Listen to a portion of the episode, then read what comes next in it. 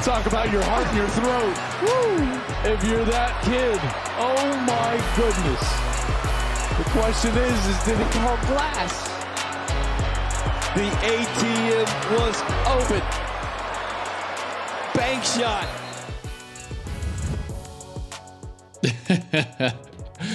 oh, what an amazing holiday bowl uh, it was on Wednesday night. Welcome into the Joel Klatt Show, everybody. I'm Joel Klatt, and we have got the playoffs here, and we are finally going to break it down on the program. So let's uh, let's get into that in just a moment. First and foremost, though, thank you for supporting the show. Um, I've got a breakdown of these playoff games coming on Monday. So Monday morning, you're going to make sure that you're going to want to be a part of the show and go and download it right away because both of these games, both the Peach Bowl with Georgia and Ohio State, the uh, Fiesta Bowl with Michigan and TCU, I'll have my full thoughts on on both of those games and breaking them down on Monday. So um, Monday, January second, we'll have that ready for you. Uh, if you are new to the show, welcome. You can follow me at Joel Klatt on Twitter. You can follow the show at Joel Klatt Show on any of the social medias. And this one's going to be all just about these two games. We've got the playoffs here, and they're finally here. And until we get an expanded playoff, this is all we have to talk about. So I can't wait to get into. I want to talk about all four of these teams and and the matchup and and specifically where I feel like these teams um, are are strong, where they match up well, maybe where they don't match up well, and how these games are going to play out. So let's start with the Peach Bowl. The Peach Bowl, number four Ohio State versus number one Georgia.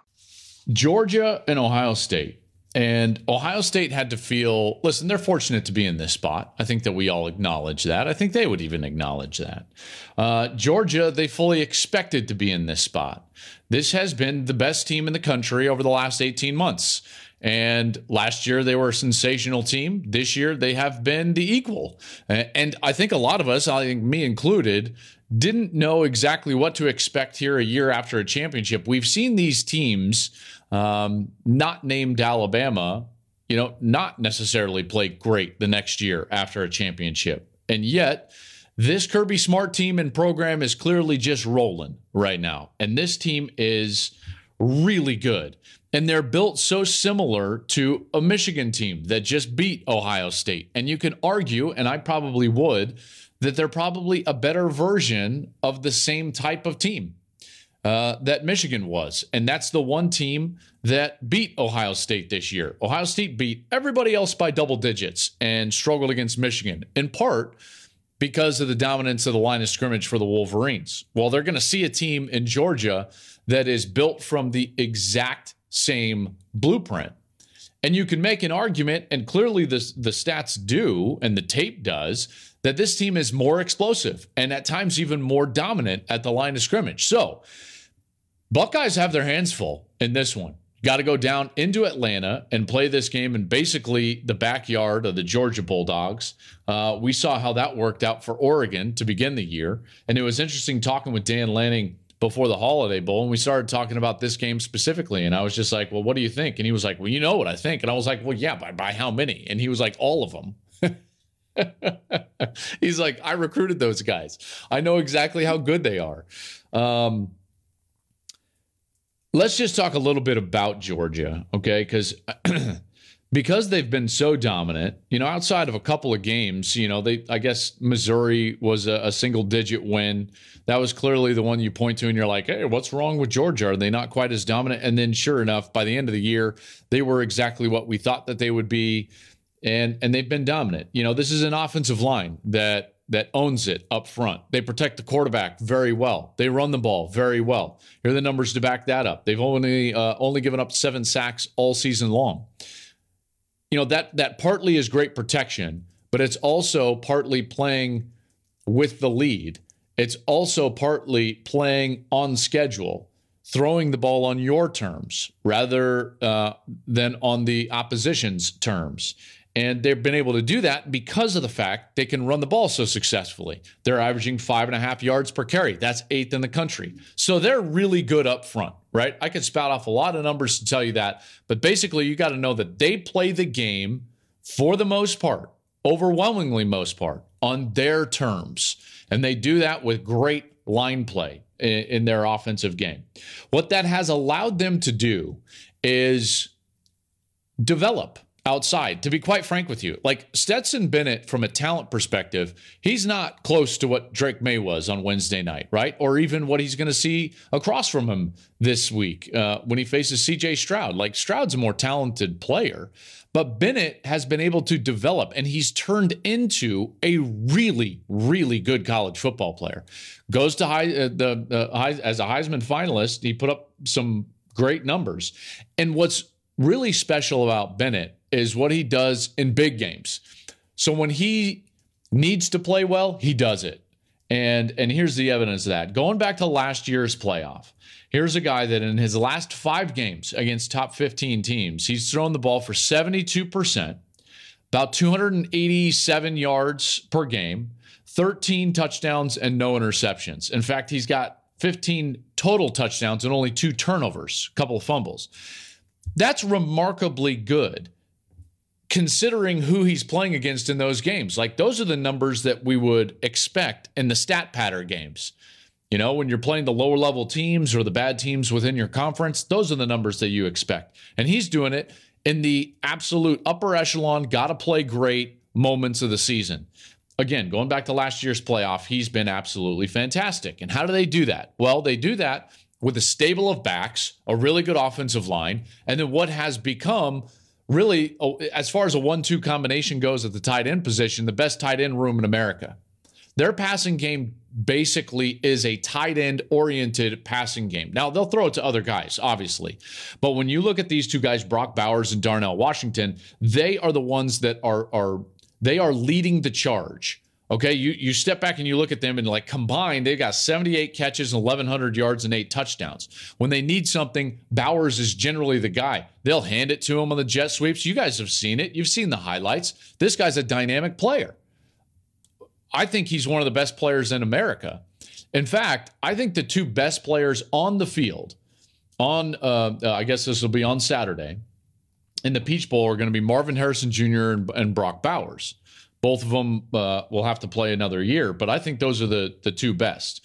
Now, yes, Jalen Carter is a heck of a player. There's no doubt, and and he'll get his due. It's it's just hard to evaluate the production and the impact of Jalen Carter versus guys like Bowers and Harrison in the passing game, but that's neither here nor there. Um, this this is a team though that when when you look at how would you beat a team like this? Where are the holes? Where are the weaknesses? They have shown you can get after them in the passing game a little bit. Okay, again, like it's not like they're they're a hundredth in passing defense. It's not like they're bad in passing defense, but if if you've got the right type of system and the right type of quarterback who's veteran, who knows what he's doing, and and maybe even more in particular, the right type of wide receivers to attack and win the one-on-ones, which is the key, winning the one-on-ones on the outside, you can throw the ball against Georgia. And we've seen that. Now, Tennessee wasn't able to do that this year, and they had a dynamic passing game. But what we did see last year was Alabama do that. They were on the way to do that even in the national championship. And then in the last game that we saw, what did we see? LSU did that. They were very dynamic in that game from a yards perspective, big plays perspective. They allowed 10 pass plays, Georgia did, of at least 20 yards to LSU. That's the most in the Kirby Smart era. Well, that's that's not a good trend when you're about to face a passing game that's much better than LSU.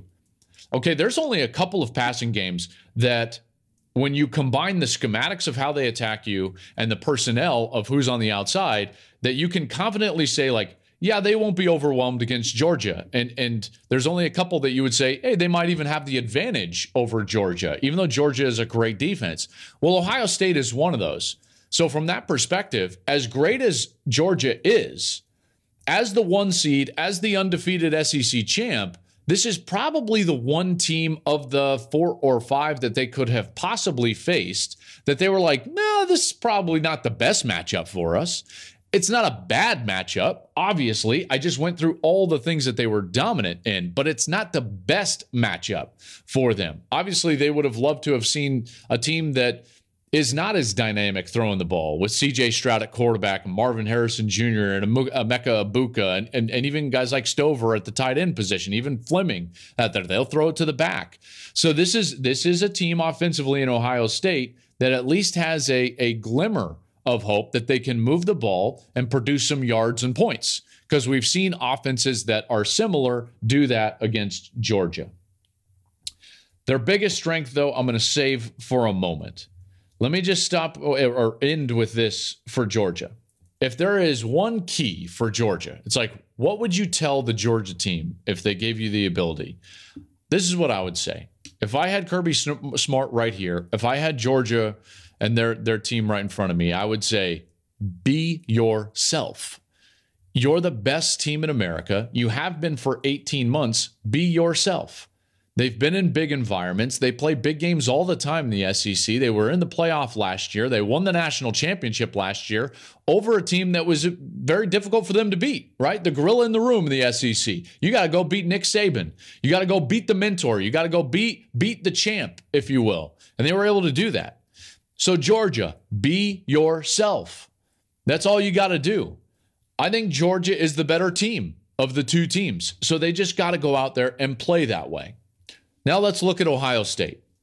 Okay, so Ohio State comes into this, and man, you talk about like a weird month in Columbus because the sky is falling, and yet they're 21 and 2 in their last 23 and are in the playoff and have a chance to win a national championship. Like, what's going on? right? I believe that Ohio State fans have totally overreacted to the loss against Michigan completely. They have they have been totally what's the word? Uh, brainwashed is the one in my mind, but it's not the right word for this. It's the the Ohio State fans had it too easy against Michigan for too long. Okay, they were lured into thinking that Part of this rivalry was just owning this rivalry. And what they failed to see over the last couple of years is that Michigan joined them. They didn't fall, Michigan joined them. I believe in too many fans' eyes for Ohio State, they feel like the Buckeyes have taken a step down. That's not the case. I firmly believe that that's not the case. Now, let's talk about this team. This team, in my estimation, and I see them more than anybody. So let me just run through kind of what are the things that I know about Ohio State. Well, let's talk about their offense first. When is Ohio State's offense at their best? Well, it starts when they are able to run the football. Now, it's not their identity. And I understand that it's like, oh, you just got done talking about the passing game and CJ Stroud and Harrison. Don't they need to air it out? Yes, they will need to air it out. But what I know about Ohio State is that they're best throwing the football and they're attacking at their most efficient throwing the football once they've established the run, once they've established the fact that they can hurt you in the run game. And now all of a sudden, what they do is they can start to get into the tempo game. And then the play action pops up. And that's where they're lethal. In particular, right around the 50 yard line, maybe the plus 40 yard line. They get a little bit going right there. It's a screen here, and then a little run game, a run game, and then a run game right here. And then all of a sudden it's tempo and it's like, bam. That's when the shot comes out. And you know it, Ohio State fans. That's the rhythm that you're used to seeing when they're playing their best. But it always starts, at least in my estimation and all the film that I've watched, once they can have success with the run game. Now, that doesn't mean they have to be dominant running the football. It's it's the fact that during the course of a series, they've got to find some success running the football. And that has at times eluded them this year. Both through, I would say, a lack of identity and trying to find the right scheme to run. And part of that was a rotating door in the backfield. They couldn't get healthy back there. They thought that they were going to have TreVeyon Henderson, who was, by the way, in the preseason garnering some Heisman odds. And he's just never been healthy. And so they've had to figure it out from a personnel standpoint at running back. And now what what, what we're going to see, I believe, on Saturday is, is a combination of Chip Trayanum, Dal, uh, Hayden, and Miyan Williams. And Chip Trayanum, by the way, looked really good against Michigan the last time they were out. 14 carries, 83 yards. He's a guy that transferred in from Arizona State, and I think he's a good player. But more than anything, it's a it's it's about the fact that Ryan's got to find a way to have some success running the football. Now that leads me to my second thing, what I know about this team, and that is when you give Ryan Day and these offensive coaches a break, an extended break their game plans are usually really good, very dynamic. You think about the way that they have attacked defenses in these semifinal games the last two times that they've been in the playoff, and it's pretty impressive, right? This is the third time they've been in the playoff with Ryan Day as the head coach. You look at those two games against Clemson. I understand that they lost the first one, but they were attacking. The game plan was outstanding. They were running Clemson out of the building in the Fiesta Bowl that night until Shaun Wade got that targeting penalty. Then Trevor Lawrence got going and, and J.K. Dobbins dropped the ball. And then, you know, and all of a sudden it kind of spirals away from you and they lose the game. That was a very good Clemson team. Um, the next year, they they roll out there, and that game plan against Clemson was outstanding. I believe that their game plan early in the game is going to give them opportunities to be successful, both throwing the ball and running the ball. And they've got to take advantage of that. So watch the execution early because the biggest thing that they struggled with against Michigan wasn't that they didn't have things open, it's that they didn't execute those things. You know, whether it was short yardage or plays down the field, what we saw is mistakes that we don't normally see from the Buckeyes. So that's got to get corrected if they're going to beat Georgia. And then the last thing that that I know about this team, and it's more matchup specific, is that they've got to do everything in their power to negate the line of scrimmage. Why? Because Jalen Carter is in there. We saw them struggle a little bit running the football against the interior of the Michigan defense. And I think that the interior of the Georgia defense is actually better. So what do they have to do? Well, they've got to get on the perimeter. The first quarter game plan offensively for Alabama in the national championship game last year should be the blueprint for how Ohio State, at least early in the game, attacks Georgia this year. It was very effective. I thought that Alabama last year did a marvelous job of getting on the perimeter as quickly as possible and then attacking down the seams. They did a really good job. And until Jameson Williams got hurt, Georgia was on their heels. So that's a game plan that if I was Ryan Day, I would mimic uh, going into this matchup. They've got to negate the line of scrimmage as, mu- as much as they can. And then on the defensive side, here's what I know about Ohio State is that this coordinator, Jim Knowles, has been under an immense amount of scrutiny over the last four weeks. And, and rightly so, right? They didn't adjust well enough in the second half of that game against Michigan. This is a defense that is built on really three premises. They want to be able to have a defense that can can be multiple with quick calls so that they can face tempo teams and still have multiple fronts and multiple uh, blitz structures. They want to be able to confuse the quarterback. We saw that most of the season with that three safety look that they uh, have on the field. And they use that confusion to create pressure. They want the quarterback to hold the ball, pump the ball, pat the ball, and then all of a sudden get the pressure on them. We saw that at times this year as well. My question is how risky are they going to have to be in order to control, if you will, or stop the run game for Georgia? Well, I don't know how risky they have to be. Why doesn't Ohio State, and this would be a suggestion, I think that they should play a, a more bend, don't break style of defense, a similar defense like they're going to face, and I'll get to that in a moment, or like they just faced in Michigan. You know, if you look at some of the best defenses right now in the country from a scoring perspective, what you see is is teams that know how to how to get off the field in the red zone. And and it seemed like there was all the emphasis for Ohio State was just to s- stop Michigan dead in their tracks and they gave up huge plays because of it. The defense could not limit the big play. The last time they were out there, Michigan scored on TDs of 69, 75, 45, 75, and 85 yards. You can't do that and beat Georgia. And I don't think that they have to play as risky a defense. All right, let Georgia move the football, right? And then when the opportunity arises, get off the field at some point you have to trust your offense that they're going to score as well. So what you've got to go in there and, and do is you're going to say like, listen, we're going to trade touchdowns for us, field goals for you. That's what Michigan has done to Ohio State in the last two matchups. In fact, Ohio State's offense only one of four in the red zone, I believe, in that last matchup with the Wolverines. So that's a blueprint that they can use in this game, right? You don't have to sell out. You don't have to run the risky defenses that they ran against Michigan this week in this semifinal. What you do have to do is find a way to get off the field in the red zone, right? And and that's what they're going to have to do uh, their best. And then that leads us to the final point on this Peach Bowl semifinal. I know it was long, but listen, it's a semifinal.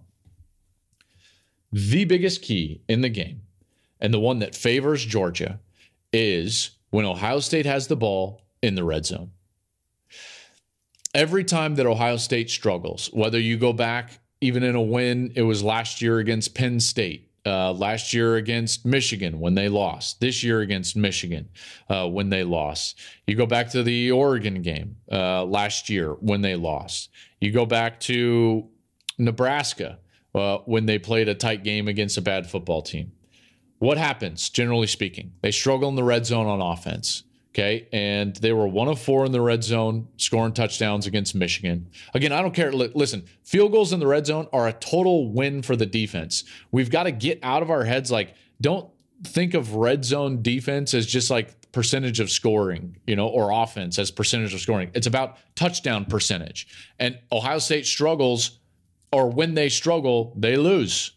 Okay. And if they struggle scoring touchdowns in the red zone this week, they will lose. And guess what they're going to face? The number one red zone touchdown percentage defense in the country. This is what Georgia does. In fact, Georgia is not a top 10 defense when you look at yards per play given up. I think they're 14th in the country, but they're the number two scoring defense in the country. Well, how do those two jive? Well, let me tell you, they mix because in the red zone, they get off the field and they get those four point plays that I've been calling them on those games. And so it's for that reason for the fact that I'm I I don't know how well Ohio State's going to be able to run the football in order to build to that explosive passing game, and for the fact that Ohio State generally struggles in the red zone against good teams, and and they don't you know punch it into the end zone. For that reason, I'm picking Georgia in this game. I think Georgia wins, but I would take the Buckeyes uh, and give me the six and a half.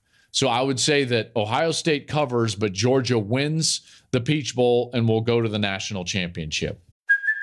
Hey, it's Kaley Cuoco for Priceline. Ready to go to your happy place for a happy price? Well, why didn't you say so? Just download the Priceline app right now and save up to 60% on hotels. So, whether it's Cousin Kevin's Kazoo concert in Kansas City, go Kevin, or Becky's Bachelorette Bash in Bermuda, you never have to miss a trip ever again. So, download the Priceline app today. Your savings are waiting. Go to your happy place for a happy price. Go to your happy price, Priceline. Let's go to the next game, the Fiesta Bowl. The Fiesta Bowl. Number three, TCU versus number two, Michigan. All right. So this is tailor made for the Michigan Wolverines to go to the national championship game. They're favored by seven and a half. It's a bigger spread than Georgia and Ohio State. And this is a team that has put themselves in the rarefied air of being one of the best teams in the country over the last 18 months. I told you that Georgia is the best team in the country over the last 18 months. And as far as the record goes, Michigan is the second best team over the last 18 months in college football. 25 and 2 since the start of last season. Only Georgia is better. Ohio State is third, by the way, at 22 and 3. That's what kind of makes this playoff so good. Um, and, and this Michigan team, they have been totally rebuilt in the last two years. Jim Harbaugh has done an outstanding job. This coaching staff has done an outstanding job. They know exactly who they are and they know exactly how they want to beat you. And they do it in a slow, suffocating fashion.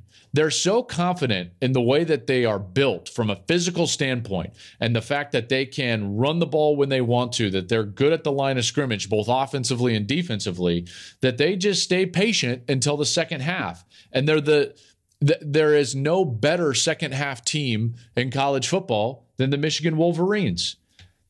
They are outscoring their opponents by almost 16 points per in the second half this year. Their point differential is plus 206 just in the second half.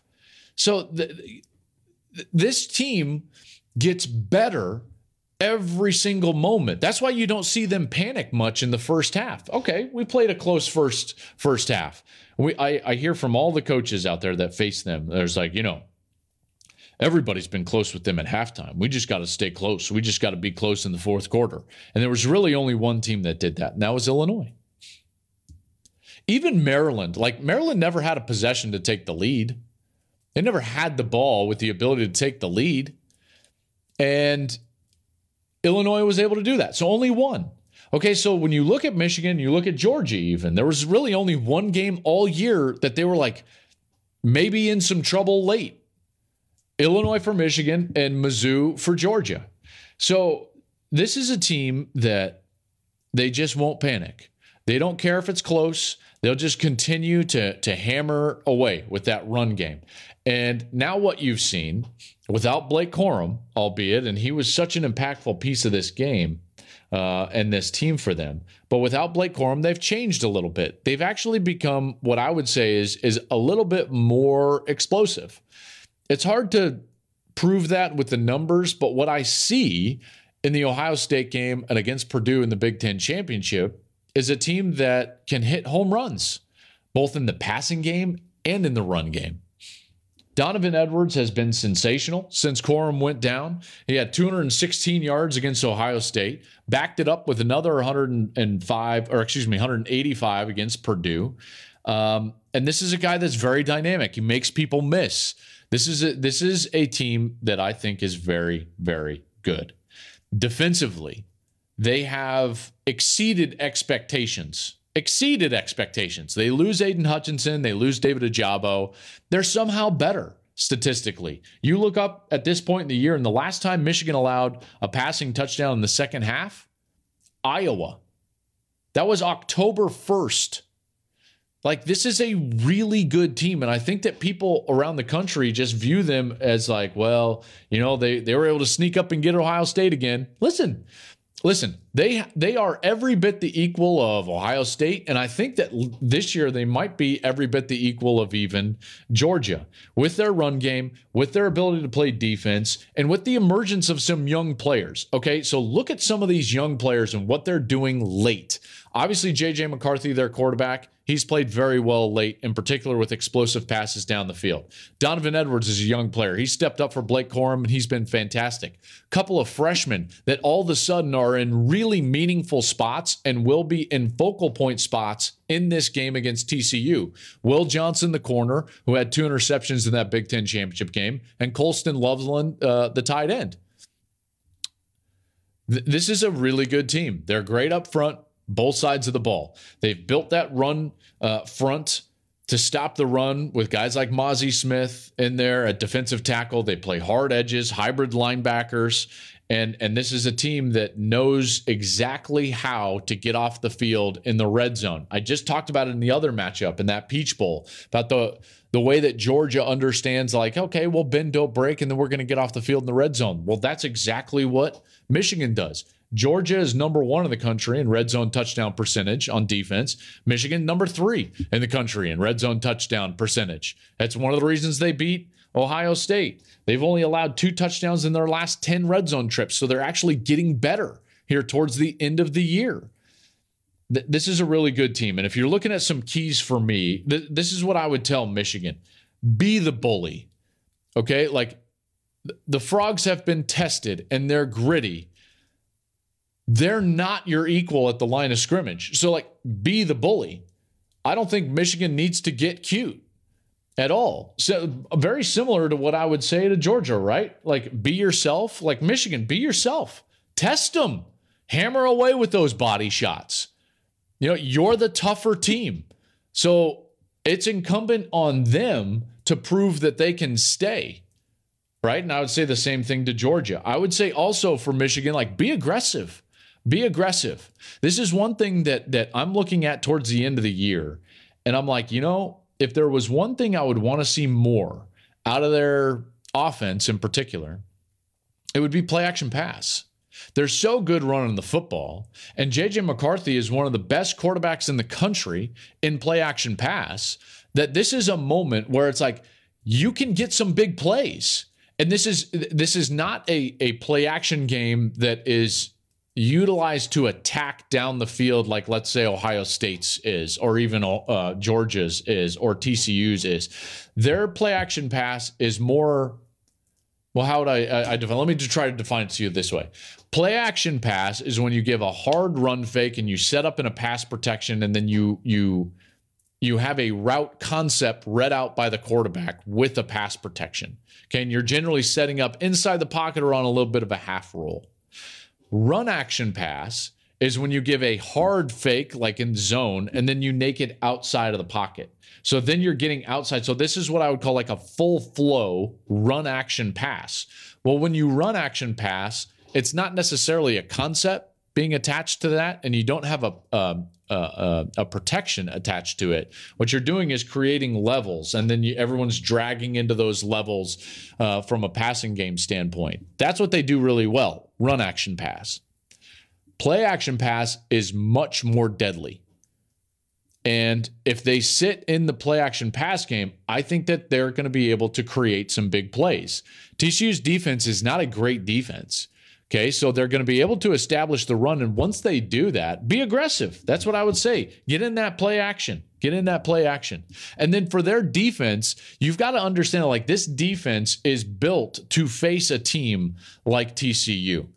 TCU has a good NFL style running back, right? They got a quarterback that can get loose, use his legs. They've got a really good matchup problem on the outside in Quentin Johnston. So, this defense, what do you need? You need hybrid players. You need to spy the quarterback. Well, they can do that. When they're in their nickel defense, I would expect guys like Mike Sainristil still uh, to be in there spying Max Duggan at times. Their linebacker corps spying Max Duggan. Junior Colson could be one of those guys.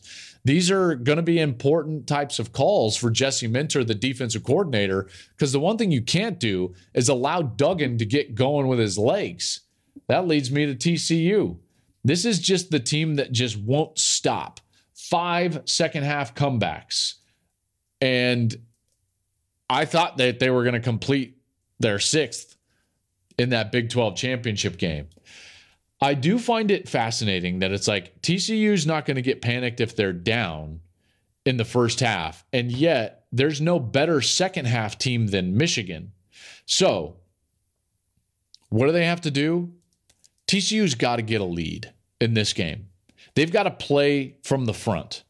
This cannot be a game in which you know, they're like, oh, you know, we went down by a couple scores. Well, now Max is going to run around. I just, I don't think that they can do that against Michigan um, and and succeed. What they need to do is create explosive plays early in the game.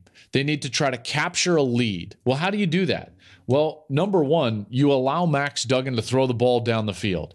And and he's one of the best in college football doing that. In fact, when you look at at Duggan, He's got 68 attempts of 20 yards downfield or more. And he's very efficient completing those down the field. In fact, he's got 18 TD throws on throws that go 20 yards in the air. That's the most in all of college football this year. Okay, so let him sit there, right? If I'm Garrett Riley, the offensive coordinator, if I'm Sonny Dykes, I need the lead. So what am I going to do? I'm going to test those secondary players from Michigan if Will Johnson's out there and, and they want to put Will John, Johnson, the young corner, on Quentin Johnston, go after him right away. Test him. And I think that those shots are going to be critical early in the game. Quentin Johnston is a matchup nightmare, right? Like this guy against anybody, even a very good corner, is tough to defend. He's 6'4, he's 215 pounds. When he's healthy, He's as explosive as any wide receiver in college football. I think he's got a great chance to be a top 10, top 11, top 12 pick in the NFL draft. And and your quarterback is very efficient throwing the ball down the field against a team that if you get into a kind of a second half like slugfest, they're the best at that in the country. So go run away. If I'm if I'm TCU, man, I'm going out. I'm going out fast. Isn't that what Seabiscuit did, right? Seabiscuit, go out get out there fast and and and run hard. I know that that's a bad analogy because right, like Tobey Maguire's like, hey, you got to pull him back a little bit and let him see in his eyes. Maybe maybe Duggan is Seabiscuit, right? You got to pull him back and then he's going to get a sniff right there in the back stretch and then like let him go because the guy has the heart of a lion. That's the other thing that they're going to need to do is is that they're going to need to find a way uh, to allow Duggan to threaten the defense with his legs. So create big plays in the passing game and get Duggan loose on the edge. Now, part of that is going to be their ability to run the football outside of uh, uh, of Duggan. And if they can do that with Kendre Miller, that's great. Not many teams have been able to run the football, and Michigan doesn't really care if you run it kind of good because they're great in the red zone. So listen, this is a tough matchup for TCU. I don't think TCU is going to win. Uh, I do think Michigan is going to win because for TCU, they're going to have to play a game that is different than what they want to play, right? Like this is a team that comes back in the second half. You can't do that against Michigan with their run game. So this this is going to have to be a different style of game for TCU. They're going to have to get out quick, create big plays, hang on in the end rather than you know moving forward. And for those reasons, I think Michigan wins, and I think Michigan covers the seven and a half. Um, I love TCU. I love Max Duggan. You know that. I've talked glowingly about them and their run during the course of this season. I just feel like they're going to meet their match. Again, Michigan is one of the best teams in the country. And I think that Michigan wins. They cover the seven and a half. And I think that they're going to play Georgia in the national championship in SoFi Stadium on the 9th. That's going to do it for the preview. So when you uh, come back, it will be Monday. It'll be January 2nd. Happy New Year. I hope everyone has a very happy New Year and a very safe weekend, folks. Okay. Have a safe weekend after these games on Saturday. I hope you enjoy them. I can't wait someday, and I'm praying and hoping that I get a chance to call one of these games uh, someday. Uh, but as it is, I'll be on the couch with my three sons and we're going to be having chicken wings and nachos and watching these great games. I've got Michigan covering the seven and a half. I've got Ohio State covering the six and a half, but Georgia winning the game in these two playoff games. You can follow me at Joel Klatt on Twitter. You can follow the show at Joel Klatt Show on all of the uh, social media. And come back Monday, January 2nd. We will have a full recap of both of these playoff games. Come then. Thanks for listening, everybody.